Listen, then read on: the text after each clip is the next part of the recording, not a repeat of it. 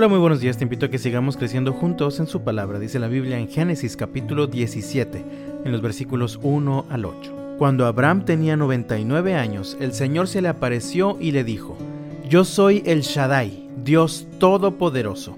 Sírveme con fidelidad y lleva una vida intachable. Yo haré un pacto contigo por medio del cual garantizo darte una descendencia incontable. Al oír eso, Abraham cayó rostro en tierra. Después Dios le dijo, Este es mi pacto contigo. Te haré el padre de una multitud de naciones. Además cambiaré tu nombre. Ya no será Abraham, sino que te llamarás Abraham, porque serás el padre de muchas naciones. Te haré sumamente fructífero. Tus descendientes llegarán a ser muchas naciones, y de ellos surgirán reyes. Yo confirmaré mi pacto contigo y con tus descendientes después de ti de generación en generación este es el pacto eterno. Yo siempre seré tu Dios y el Dios de todos tus descendientes, y les daré a ti y a tus descendientes toda la tierra de Canaán, donde ahora vives como extranjero. Será posesión de ellos para siempre, y yo seré su Dios.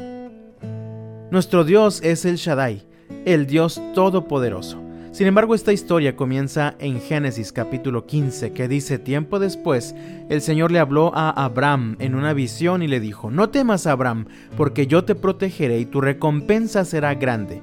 Abraham le respondió, Oh Señor soberano, ¿de qué sirven todas tus bendiciones si ni siquiera tengo un hijo? Ya que tú no me has dado hijos, Eliezer de Damasco, un siervo de los de mi casa, heredará toda mi riqueza.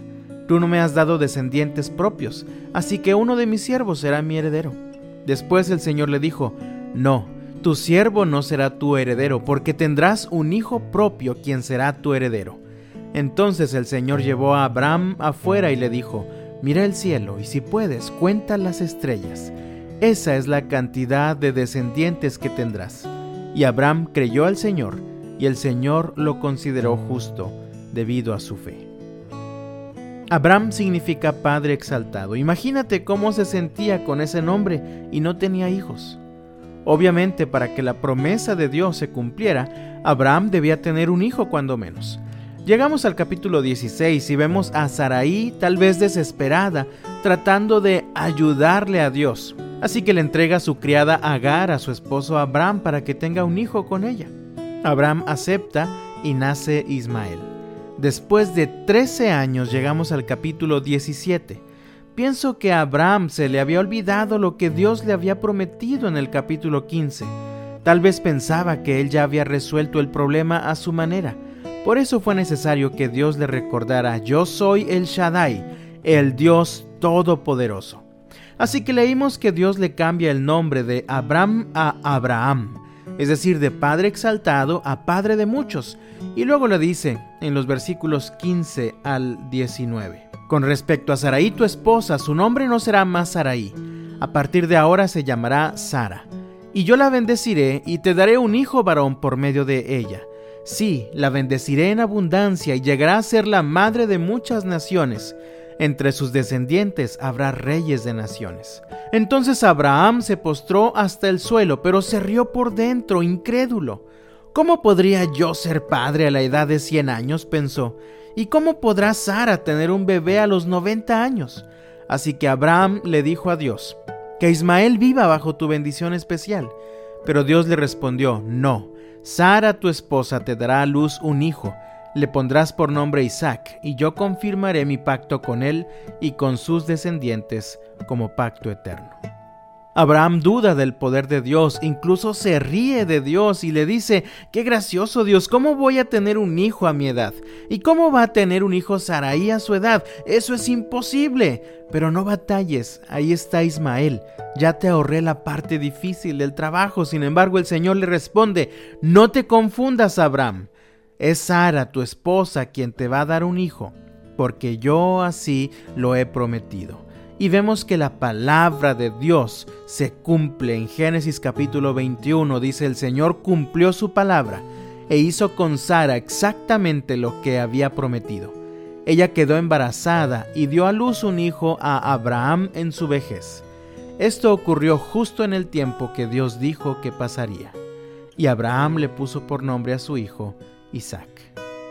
Nuestro Dios es el Shaddai, el Dios todopoderoso, el Dios que hace posible lo imposible.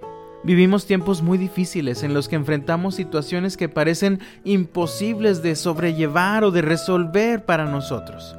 Enfermedades, crisis económica, muertes y tantas cosas más. Muchas de estas cosas nos llenan de temor o de dudas, tal como le pasó a Abraham y Sarai. Sin embargo, así como el Señor cumplió su palabra con ellos, la sigue cumpliendo hoy con nosotros.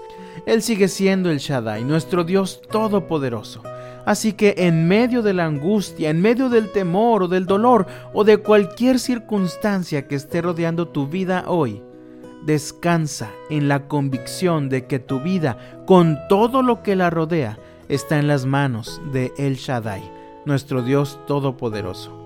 Nada se escapa de su control, nada se escapa de su voluntad y nada se escapa de su autoridad. Únete a la oración que elevaba el rey David en el Salmo 5. Oh Señor, óyeme cuando oro. Presta atención a mi gemido. Escucha mi grito de auxilio, mi Rey y mi Dios, porque solo a ti dirijo mi oración.